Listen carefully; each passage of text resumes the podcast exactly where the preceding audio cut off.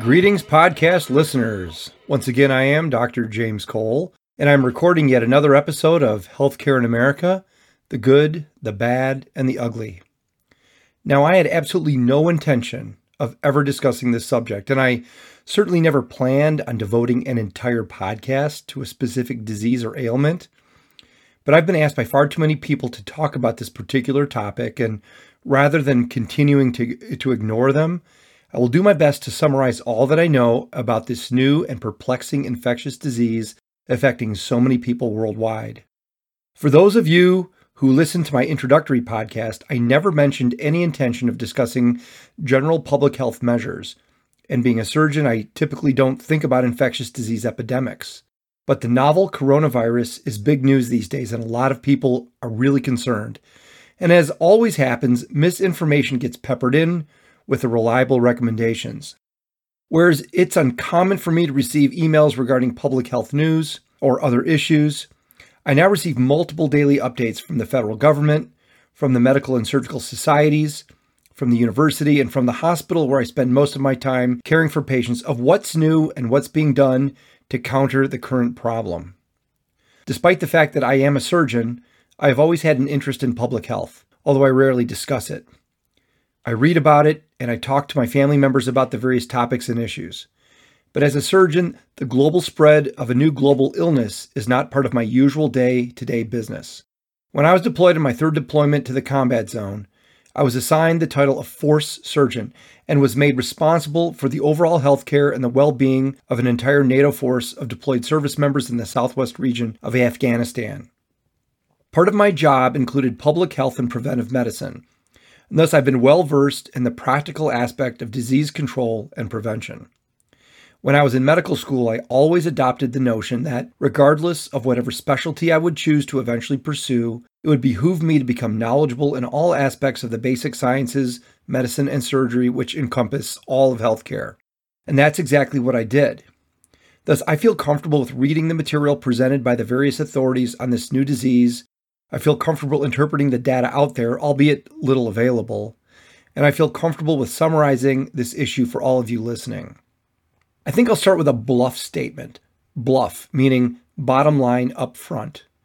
My BLUF statement regarding the new coronavirus is do not panic.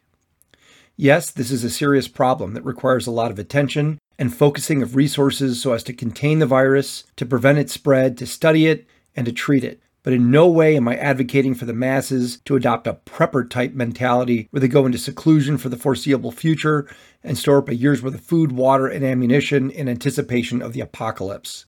That is simply not going to happen here. Whereas we do not know much about this new strain of coronavirus, well, we do know that it is not Ebola, where half of the infected people died.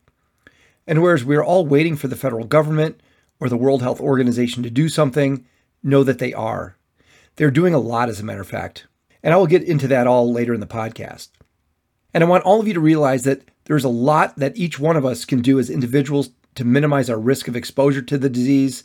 And there's a lot that we can do as a community to protect us all as a body of people so as to flatten the curve, so to speak, slowing the transmission of this disease. This new disease is called COVID 19 and is caused by a newly discovered strain of a family of already known viruses called coronavirus. COVID 19 is caused by the SARS CoV 2 strain and was previously unknown to physicians and scientists who study infectious disease. The virus was initially discovered in Wuhan, Hubei province, China, but has now spread to over 30 countries across the globe. The first documented case of COVID 19 occurred in December of 2019, thus giving the suffix 19 to its name. Now, I need to make it perfectly clear that I am not an infectious disease physician, and I'm not a virologist, nor did I major in microbiology in college. But I have access to all of the information available to me via the Centers for Disease Control and Prevention, and I have other resources as well, and thus I will distill what I'm able, and I'll try to make this topic as understandable as possible for the non medical listener. For starters, there have been over 90,000 cases of confirmed COVID 19 worldwide, in over 100 cases within the US. As of the recording of this podcast, there have been six confirmed deaths within the US and approximately 3,100 deaths worldwide. But whereas coronavirus and specifically COVID 19 have gained a ton of press lately, I think that it's important to point out that the flu repeatedly causes more deaths each year than do car accidents and motorcycle accidents combined. In fact, it was estimated that up to 50 million people in the US contracted the flu in 2019, and up to 46,000 people were thought to have died from the flu that same year. Thus, about 9 people died for every 10,000 people diagnosed with the disease, translating to a death rate of about 0.9%. And the prior year was even worse, with an estimated 80,000 people in the US alone dying of the flu. But influenza is largely preventable, and it's most oftentimes treatable and having no vaccine currently available to prevent COVID 19 and no anti infective agents yet known to cure the disease, this new infectious agent is already creating a lot of chaos and a lot of havoc. As I said, there have been six confirmed deaths within the US to date, but with only about 100 documented cases, this translates to a 6% mortality. Yet I don't feel that a population of 100 infected individuals is a large enough sample size to come to the conclusion that the death rate from COVID 19 is actually 6%. Worldwide, there have been approximately 90,300 cases of COVID 19 and approximately 3,100 deaths, translating to a mortality rate of about 3%. Thus, 3% overall death rate accounting for all of those infected is more likely, yet this number is likely to change. But regardless, without an established cure for the disease, COVID 19 may prove to be a much deadlier disease than the flu. And like the flu, most of those who have succumbed to the COVID 19 coronavirus are elderly patients, those with pre existing lung disease, or those with severe immunocompromised conditions, such as those on long term steroids, those receiving chemotherapy for cancer treatment, or those on anti rejection medications following organ transplantation. Even in China, where the virus is thought to have originated, and where almost 90% of all cases have been identified, the highest percentage of deaths are seen in patients over 80 years of age. And a combined 23% of all deaths occur in patients 70 or older. Less than half of a percent of deaths occur in patients aged 50 through 59, just over 1% among those aged 40 through 49, and only 0.2% of deaths in each category of patients aged 10 through 19, 20 through 29, and 30 through 39, respectively. Thus, it is a disease which, like the flu, mostly consumes the elderly and those most immunologically vulnerable. Because the symptoms of COVID 19 are similar to those of the flu, it may be difficult to initially distinguish between the two diseases, and thus a high index of suspicion must be placed on anyone who comes down with a fever, cough, body aches, fatigue, and perhaps some shortness of breath, especially if they've recently traveled to China or have had close contact with someone who recently traveled to China, or anyone with these symptoms who has come into contact with someone known to have been infected with the novel coronavirus. This is quickly evolving into a global crisis, in part because of the fear of the unknown, but in many ways because of the very real threat it poses to the worldwide community. Universities are suspending study abroad programs in China, South Korea, and Italy, and this may soon broaden as new cases are tallied. And the disease has now extended to the Middle East, with over 1,500 cases being recently documented in Iran. Thus, there is talk of COVID 19 becoming a global pandemic, that being a widespread, uncontrolled disease, aka epidemic, which spreads among multiple continents. And whereas this may become the case, I think that it's wise to keep this disease in perspective and compare it to some of the worst pandemics known in history. Prior to developing the enormously successful treatment regimens now available, HIV and AIDS killed more than 36 million people since 1981. The H3N2 strain of influenza A, better known as the Hong Kong flu of 1968, killed over a million people, half of whom were in Hong Kong. The H2N2 strain of influenza A, the pandemic which killed about 2 million people between 1956 and 1958, was also quite deadly. But the deadliest strain of the flu, causing the greatest number of deaths, began in 1918 when up to a third of the world's population was debilitated by this virus, and approximately 50 million people died, half of whom were within the first six months of discovery, resulting in up to a 20% mortality rate among those infected. Fortunately, more than three months have passed since the first case of COVID 19 was discovered, and only about 3,100 deaths have been reported. Thus, COVID 19 seems to pale in comparison to the AIDS pandemic and to even the lesser of the influenza pandemics just mentioned. We should all try to learn as much as possible about COVID 19. and I'm hoping that this podcast helps satisfy that recommendation. As I mentioned already, the symptoms of COVID 19 are very similar to that of the flu fevers, cough, and body aches. And whereas they are relatively nonspecific, this disease can lead to severe breathing problems, sometimes resulting in respiratory failure, requiring being placed on the ventilator in the ICU. In the most extreme cases, patients develop septic shock, where a widely disseminated bloodstream infection causes the blood pressure to fall to critically low levels, resulting in lack of adequate oxygen delivery to the brain, kidneys, and to other body organs. But not all patients infected with the virus causing COVID 19 develop these symptoms. In fact, it seems possible that some patients' symptoms are so mild that they may not even seek medical attention and thus may unknowingly spread the virus to others. Because scientists do not yet know what the interval period of time is from when someone is infected with the virus and when the disease can be spread to others, it may be possible to spread the illness long before symptoms begin and perhaps well after the symptoms have resolved. Because the novel coronavirus belongs to a family of other known coronaviruses, Data taken from two other well studied viruses in the family might suggest that the disease may be spread for weeks after the onset of symptoms, and whereas it may be spread prior to symptom development, this is yet to be determined. Because other coronaviruses have an incubation period of between 2 to 14 days from when the virus is contracted until when symptoms begin, it is assumed that the same applies to the novel coronavirus. Thus, those thought to have been potentially infected with the COVID 19 virus may be quarantined for two weeks to prevent the inadvertent spread of the illness. Very little information is available from the other viruses in the corona family regarding exactly which bodily fluids are likely able to transmit the virus to others.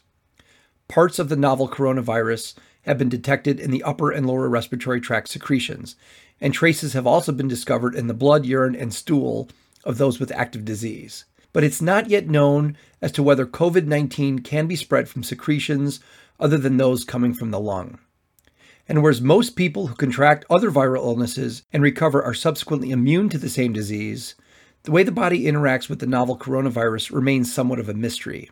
And whereas patients infected with other viruses in the corona family rarely get reinfected, it's not yet known whether or not similar immunity will be conferred after recovering from COVID 19. Because healthcare workers are among the most likely to come in contact with people infected with the novel coronavirus, how can they protect themselves from getting infected? Well, because so little is known about this disease, the CDC advises that anyone caring for patients, even remotely suspected as being infected with the coronavirus, take all precautions necessary. The CDC, the federal government, state and local agencies, as well as university and large community hospitals have been working diligently trying to slow the spread of this virus and to contain the disease. Measures include identifying cases of COVID 19 and their contacts, monitoring the identification of new cases, caring for travelers arriving back to the U.S.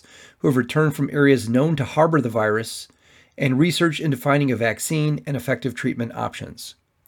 Some of the measures may seem burdensome, such as the time consuming process of screening groups of individuals at the airport, but measures are necessary so as to slow the spread of the illness to provide additional time for healthcare systems, businesses, and schools to deal with the problem and to better characterize the virus, which can lead to more refined recommendation and deployment of disease fighting countermeasures. Know that the CDC is partnering with the World Health Organization on this effort, and should you want to follow their progress, you can learn a lot of information from the Centers for Disease Control and Prevention website. Nearly 1,500 CDC staff workers have been assigned to fight the COVID 19 problem. This robust staff includes doctors and nurses, veterinarians, epidemiologists, and data analysts, all trained in infectious disease identification and management. They are deployed throughout the U.S. and abroad and are working closely with local authorities to coordinate all efforts. The CDC is working closely with the Department of Homeland Security, screening all travelers returning from China and other high risk areas for signs and symptoms of the disease. They are working with the U.S. State Department and with the Department of Defense, evacuating U.S. citizens and their families who are located internationally. If necessary, persons at risk are housed and monitored at controlled locations under a 14 day period of quarantine, and care is being provided throughout for those diagnosed with the disease. If a person is identified as someone at risk for developing COVID 19, either from general exposure in a high risk area or from close personal contact with people suspected or known to have had the disease, they are classified as persons under investigation. Of the persons under investigation, or PUIs as they are commonly called, 3% have since tested positive for the disease, 86% have tested negative, and 11% are in a pending status. Laboratories use sophisticated testing to detect the SARS CoV 2 virus or the new coronavirus. This testing includes polymerase chain reaction technology, which amplifies tiny segments of DNA, thus aiding in the detection of even the most subtle traces of the disease causing agent. Positive tests are then confirmed by the CDC so as to best ensure accuracy. The CDC is also working on mass production of a new blood test able to detect two different types of antibodies generated by the body signifying present or past exposure to the virus. The National Institutes of Health, otherwise known as the NIH, is working with scientific partners to develop a new vaccine effective against the new coronavirus, and they are studying investigational drugs thought to be effective against COVID 19. In China, where the lion's share of this disease is centered, two ongoing clinical trials studying the effects of remdesivir, an antiviral agent, on the disease. The NIH is also sponsoring its own clinical trials of new and investigational drugs, including remdesivir. And additional ongoing research is being conducted to further study the incubation period of the virus, the length of time virus is shed among those infected, influencing the length of time required if isolated under quarantine, and the manner in which the virus is spread. In a nutshell, there is a lot being done, and a lot has already been done to combat and control this dreadful illness. The CDC is also constantly updating their travel notification system, warning those considering international travel which areas may be inadvisable. A level 3 travel notice is issued for all areas where the CDC feels that all non essential travel should be avoided. These areas include China and South Korea. A level 2 travel notice is issued for all areas where enhanced precautions are recommended for all entering or passing through these countries, which presently includes Japan, Iran, and Italy. And level 1 travel notices issued for other countries are out there as well. I would advise anyone contemplating international travel to consult with the CDC website to see if their travel plans might include any of these high at risk areas. For those of you who have listened to my previous podcasts know, I typically take a break somewhere in the segment to give a shout out to some aspect of healthcare in America, which I feel is truly good and worthy of knowing more about. And nothing could be more appropriate today than to highlight the people who work for the Centers for Disease Control and Prevention. Founded in 1946, this agency of the federal government has evolved into the leading national public health institute of the U.S., principally focused on preventing infectious disease. The CDC also strives to ensure that the food we eat is safe, that our environment is free from excessive contamination, that there is safety in our workplaces, and they remain advocates for injury prevention. And they also gather information and do research on numerous health issues such as alcohol use, autism, cancer, diabetes, obesity, cigarette smoking, sexually transmitted diseases, and women's health, to name just a few. They also are involved in dealing with potential health disasters, such as bioterrorism or a nuclear weapons attack. Over 15,000 people work for the CDC, and most of them hold a master's degree or a doctorate degree.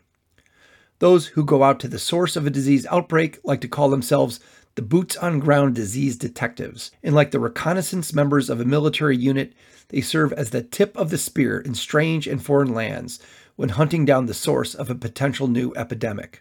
Because most people do not know much, if anything, about these dedicated doctors, nurses, and scientists, that in and of itself is a testament to their ongoing success in keeping our nation safe against the ongoing threat of the world's most unusual illnesses. And thus, this entire podcast is dedicated to those who serve in our nation's CDC, who I respect and admire greatly for all that they do. And with that, that brief but most deserved shout out, let's again get back on topic.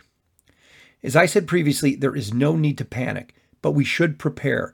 Prepare in ways that can help ourselves, and more important, prepare in ways that can help society as a whole and lessen the risk of exposure to this problematic disease as a society. Everyone is a part of some sort of a community. And as a member of that community, your neighbors depend on you, and you might be depending on your neighbors to control this illness. An individual's risk of infection is dependent on the likelihood of being exposed to the virus. Thus, the more people we expose ourselves to, the greater chance we have of getting exposed to the virus. It's important that if someone has a documented case of COVID 19, that he or she be quarantined, thus keeping the human vector away from the rest of society for the necessary period of days so as to minimize the inadvertent spread of the disease. It is also important for each of us to wash our hands frequently, and if we are in a position to care for others who are ill, to wear the necessary and proper protective personal equipment. This isn't all that dissimilar to recommendations made to help minimize the spread of the influenza virus. By minimizing our contact with others, by keeping those with documented illness away from the general population until they are well, and by washing our hands frequently, we can unequivocally flatten the curve, slowing the transmission of this disease. By slowing the rate of COVID 19, scientists are given more time to develop an effective vaccine and effective treatment medications rather than being forced to release something prior to adequate testing with subsequent questionable effectiveness. So, what else might we do? What additional considerations are out there, if any? Well, since nobody likes to get the flu, and since based on the current information available to us, we know that between 2 to 3% of those who contract COVID 19 die, without any currently available treatment other than supportive care, the most effective way of flattening the curve and thus slowing the spread of this new disease is community wide self isolation. People should stay at home unless they absolutely need to be out and about. Fewer human contacts translates to decreased spread of the disease, and fewer people infected with the novel coronavirus means fewer sick people congregating in overcrowded emergency rooms and overwhelming hospitals. Everyone who hasn't already done so this season should get the flu vaccine, not because the influenza vaccine will prevent one from contracting the coronavirus, but to minimize the likelihood of contracting the much more likely, less virulent, but still significant flu virus. Because flu symptoms are very much like those of COVID 19, those who develop a fever, chills, body aches, and a cough are likely to develop unnecessary fear of having the coronavirus when in fact they likely have come down with a case of the flu. But who's going to stay home these days with flu symptoms? Because the risk of contracting COVID 19 is very real. Most people will go to the ER where they expose themselves to others in mass and become exposed to others in mass and thus by getting the flu shot and by thus preventing the more common and less virulent of the two viral illnesses, we can minimize overall contact with others and decrease our chances of coming in contact with someone infected with the novel coronavirus. By the way, speaking of immunizations, and speaking of our communal role in preventing the spread of infectious disease, I feel the need to briefly discuss the concept of herd immunity. Herd immunity is a form of indirect protection against a particular disease that happens when the vast majority of those in a population are immunized, and thus most don't get the illness, and thus most don't transmit the illness to those who either didn't get vaccinated or to those who did receive an immunization but it didn't take. When the overwhelming majority of individuals in a group get immunized, the group as a whole gets protection by way of herd immunity. But the effectiveness of herd immunity is weakened when more individuals choose to not get immunized. When many within a group are vulnerable to infection and one gets infected, that infection spreads not only to the other unimmunized individuals, but also to those in whom the vaccination simply didn't provide an effective immune response.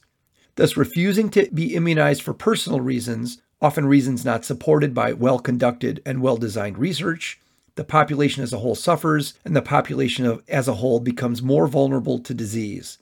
Thus, I am a strong advocate for immunizations and most especially the flu shot. Going back to what else might we be able to do to prevent the spread of COVID 19, we can limit where we gather.